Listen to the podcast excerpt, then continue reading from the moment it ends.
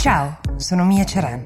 È sabato 3 ottobre 2020 e questo è The Essential, il podcast che ogni giorno in 5 minuti riassume per voi l'attualità dall'Italia e dall'estero.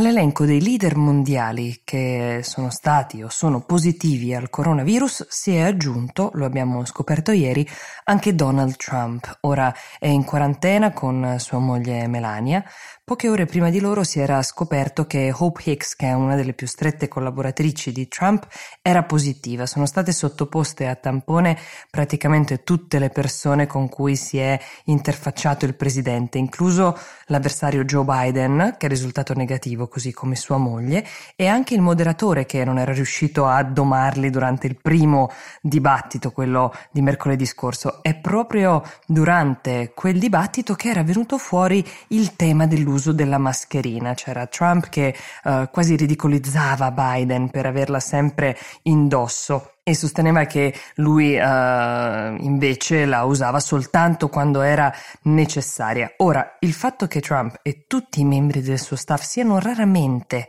stati visti con la mascherina indosso è un dato di fatto. C'è chi ha fatto anche notare come le sue guardie del corpo nei mesi scorsi per permettergli di girare senza mascherina spesso invece dovevano esporsi loro per fermare chi tentava di avvicinarsi al presidente entrando in contatto con un numero altissimo di persone e esponendosi in prima persona al contagio. Molti di loro sono anche risultati positivi in seguito. È curioso che per dare la notizia di Trump positivo l'emittente Fox News, che è tuttora la più vicina al presidente in carica, abbia scelto di usare una delle rarissime immagini di Trump con la mascherina.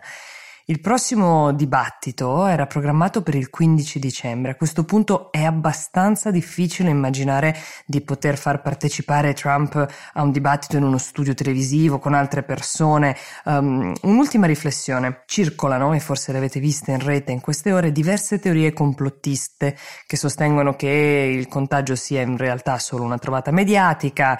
C'è chi dice che sia un modo per evitare il prossimo confronto o per empatizzare con il popolo americano così colpito dal coronavirus. Ecco, in questi momenti è utile ricordarsi che se si sceglie di credere a queste teorie che almeno per ora non hanno alcun fondamento, non ci si può poi stupire o domandare perché Uh, certi pezzi di elettorato credano a tutte le inesattezze e le fake news che alcuni politici spesso cavalcano. Restiamo in tema salute, ma torniamo in Italia. C'è un'indagine presentata da Coldiretti sulla base dei dati um, dati dall'Agenzia Europea per la Sicurezza Alimentare molto interessante per tutti noi perché riguarda quel che mangiamo.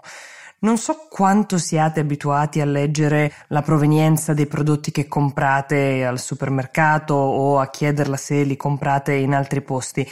Uh, parlo di frutta ma anche di legumi. Uh, questo elenco che sto per farvi potrebbe tornarvi molto utile perché riguarda soprattutto cibo importato dall'estero, che non ha niente di male di per sé ovviamente, ma mh, mm, non tutti i paesi hanno gli stessi controlli, gli stessi standard che ormai da noi sono imposti a livello nazionale nazionale ed europeo, specie ad esempio sulla presenza di insetticidi nei cibi. Quindi occhio ai peperoncini piccanti della Repubblica Dominicana, che sono risultati essere tra i cibi più velenosi, ma anche alle ormai molto diffuse bacche di goji. È un prodotto che è diventato molto popolare negli ultimi anni. Ecco, se vengono dalla Cina, evitatele.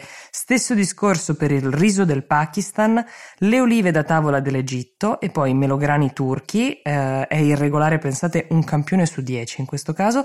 I fagioli secchi del Brasile e i peperoni dolci del dell'Egitto. Alcuni di questi prodotti godono addirittura di un regime agevolato a dazio zero da parte dell'Unione Europea, quindi arrivano da noi in grandi quantità. Sia chiaro, non tutto questo cibo è contaminato, ma i dati sono abbastanza alti da dover prendere, diciamo, delle precauzioni. Viene da domandarsi se esiste un modo perché i ministeri competenti possano tentare di impedire proprio che questi prodotti arrivino nei supermercati uh, o nei mercati, ma mentre cerchiamo di capirlo, proviamo a tutelarci noi.